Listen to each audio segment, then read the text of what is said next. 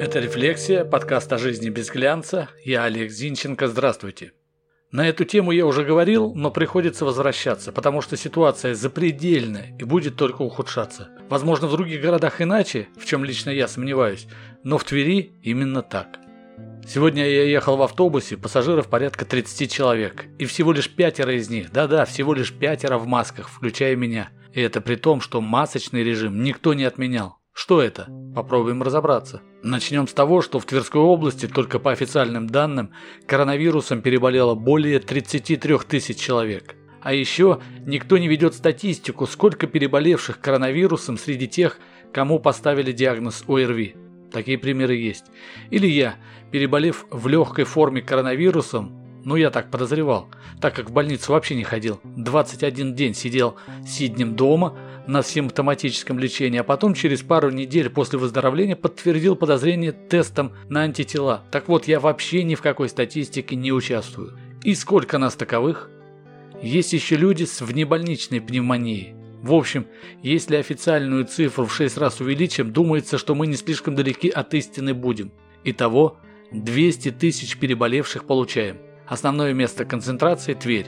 Добавьте почти 50 тысяч вакцинированных, и мы получаем, что каждый пятый житель Тверской области считает себя надежно защищенным от коронавируса, либо переболел, либо привился.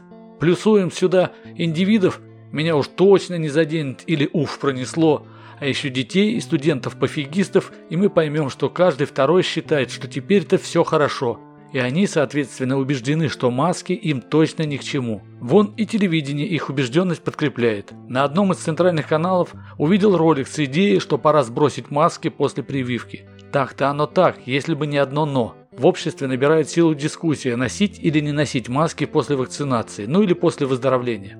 Хотя врачи уже определились и дают пояснения.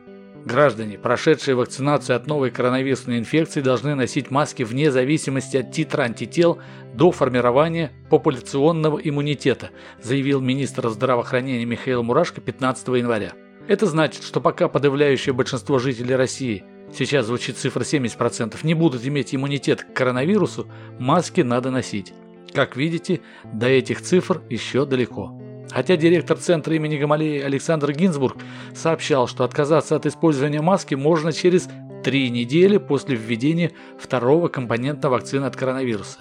В то же время замдиректора по научной работе Центрального НИИ эпидемиологии Роспотребнадзора Александр Горелов посоветовал после вакцинации продолжать носить маску. По его словам, привитые от коронавируса люди могут заразиться, однако течение болезни будет легче. В общем, согласимся с тем, что пока нет коллективного иммунитета, маску носить надо. Но большинство людей маски не носят. По крайней мере, в Твери это так, хотя у нас и запретов-то жестких, кстати, не было. В итоге, вместо коллективного иммунитета мы получаем коллективное отрицание общепринятых правил. И вместо того, чтобы к лету получить затишье, мы можем доиграться и выйти на третью волну этой заразы. Я разговаривал с теми, кто сознательно не носит маски, но внятного ответа не получил. Ну или я их не понимаю. Потому что то, что они говорят, похоже на бред, но никак не на логически подкрепленное решение. Основное объяснение – трудно дышать. Это все равно, что объяснять свое появление в обществе обнаженным, потому что одежда тесная и давит.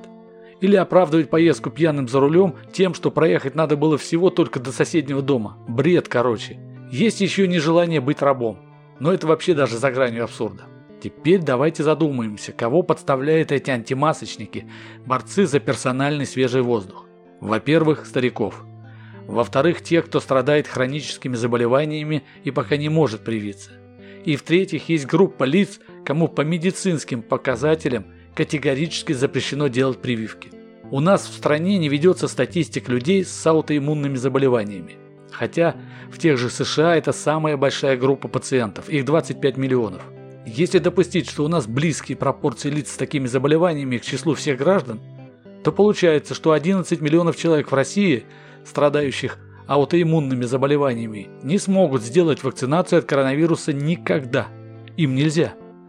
И это при том, что они ежедневно сталкиваются с потенциальными носителями вируса, с антимасочниками, которым крайне мерзко начхать на всех, кто боится вляпаться в коронавирусное дерьмо. Всем нам часто приходится слышать про то, как там хорошо, а здесь плохо. Так вот, Здесь плохо только потому, что вот такие ушлепки, как эти антимасочники, ставят себя выше вынужденного с ними мириться общества. В общем, как сказал Махатма Ганди, хочешь изменить мир, начни с себя. Только без масочников, ой, как далеко до голоса разума, а жаль. Так и живем. Это была «Рефлексия», подкаст о жизни без глянца. Я Олег Зинченко. Подписывайтесь, чтобы не пропустить главное. До встречи. thank you